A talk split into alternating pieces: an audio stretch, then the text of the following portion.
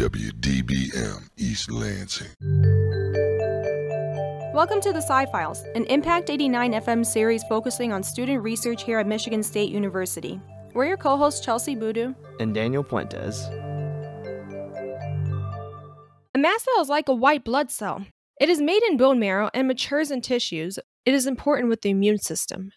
Usually, people hear of mast cells in relation to allergies, but Lexi Singstock studies mast cells with a different focus.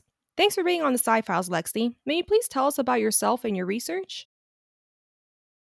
Yeah, my name is Lexi Singstock. I am a junior at Michigan State undergraduate student, and I work with the Robison Lab on campus. Well, socially distancing now because of COVID. And we primarily focus on animal science and neuroscience, specifically regarding things such as the hippocampus, our kind of overall goals is to figure out how specifically the hippocampus works in things like anxiety, depression, mood disorders, things like that, to hopefully help people in the future and humans in the future in regards to those kinds of things. Thanks for joining us today, Lexi. Could you talk a little bit about what the hippocampus is and where it's located in the brain, and how is it related to anxiety and depression? The hippocampus is a little tiny part really deep in the brain, and besides its size being so small, it actually plays a huge role, especially in memory formation, associative learning, and emotions such as anxiety and depression. So, when it comes to my research in the hippocampus, our lab is pretty multidimensional in our researches. However, in order to simplify it and not get too crazy with everything, we focus on the hippocampus, especially with those emotions. It's kind of a good starting point, and then further research can explore on that beyond the hippocampus. Whenever you're studying the hippocampus, are you doing this with an animal model or are you studying this with humans?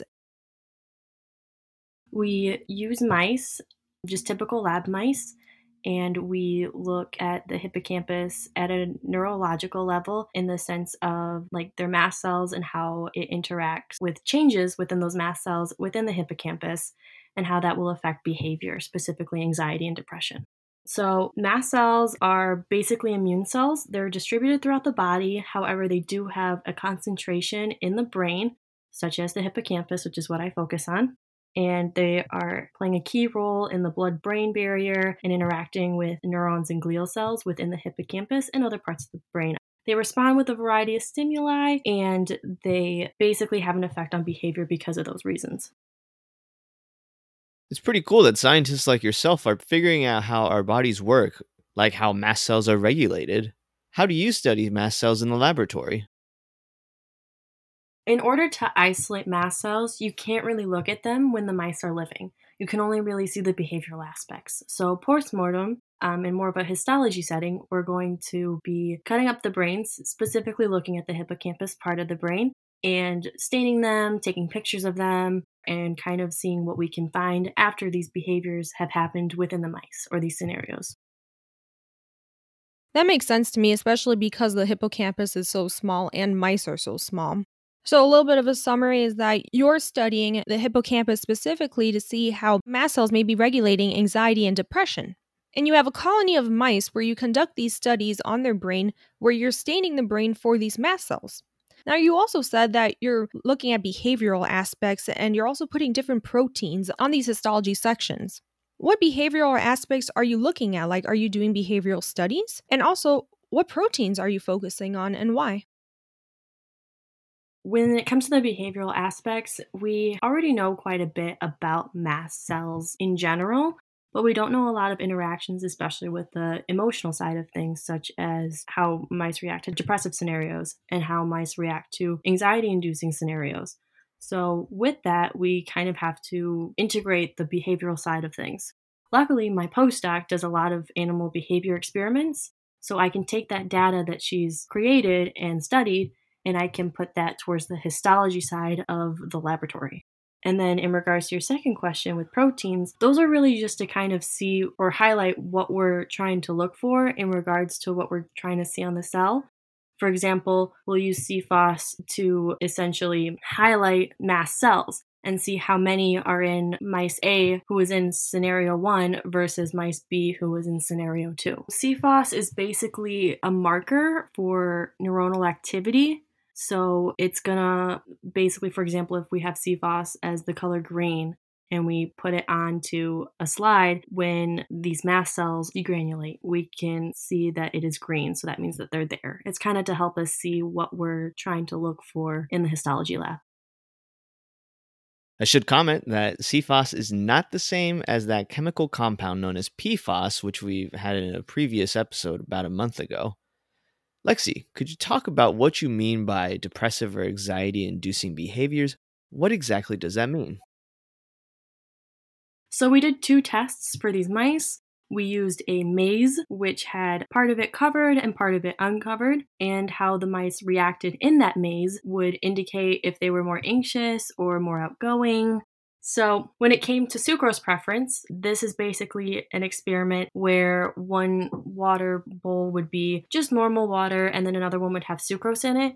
And this would kind of be a motivator depressive indicator because almost every mice is going to want that sugar water. And if a mice is more depressed or less motivated, they would not have a preference. So we can tell that the mice are anxious in the maze scenario. A more outgoing, confident mice is going to want to explore, and a more anxious mice is going to want to hide in those covered areas in the maze. Wow, these are things that I normally never think about. It really shows how intelligent mice are. I'm aware that other students have researched mice in regards with other emotions, and you had said that the hippocampus can regulate many different things. Are there any other emotions that your studies are focusing on? Well, due to coronavirus and just the amount of mice that we were having available after the labs essentially closed, we could only focus on motivation and anxiety, at least for my research.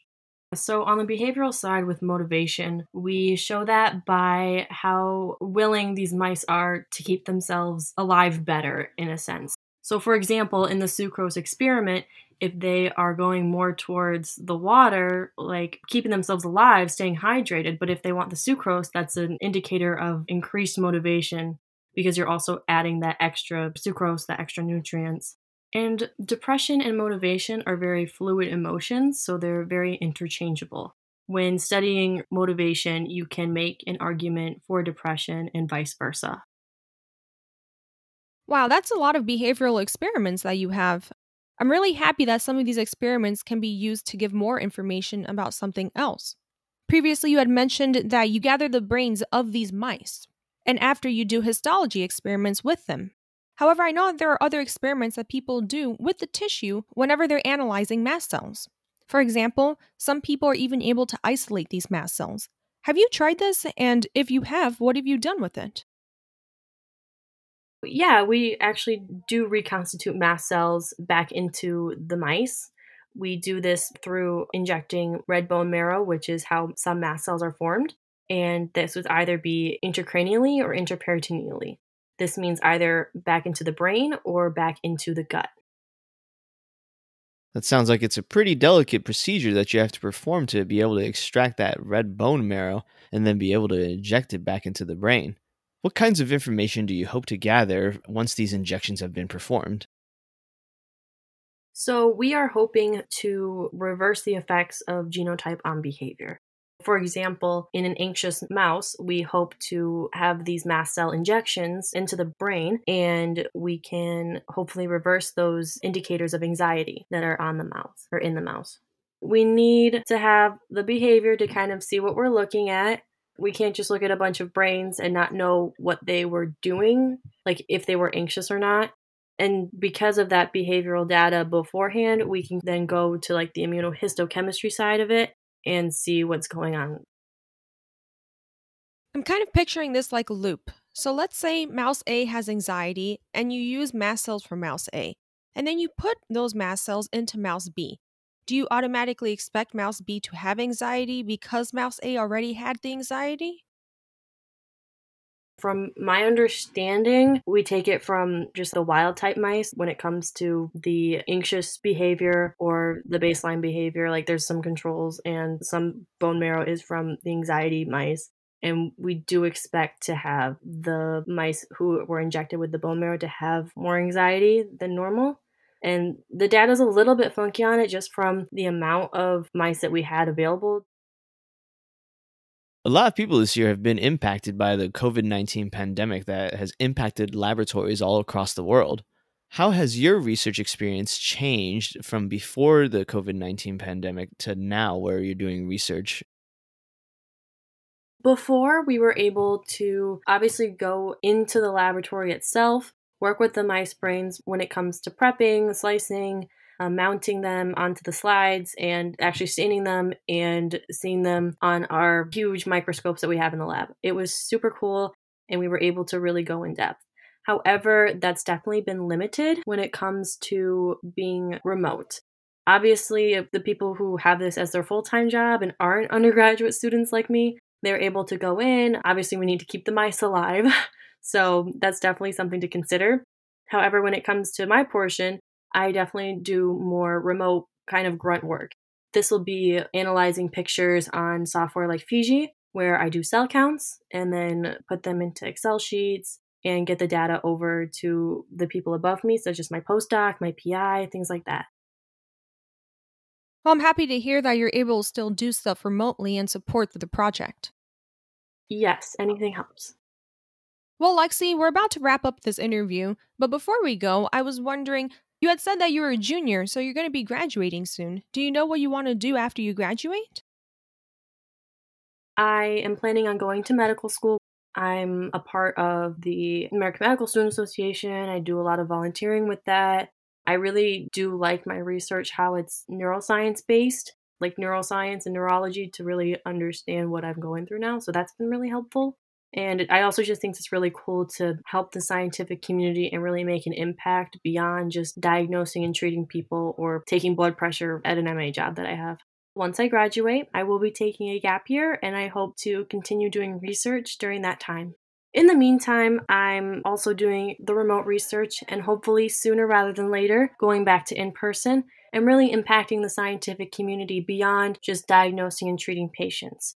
Potentially, even figuring out new methods and treatments for people who do have anxiety and mood disorders.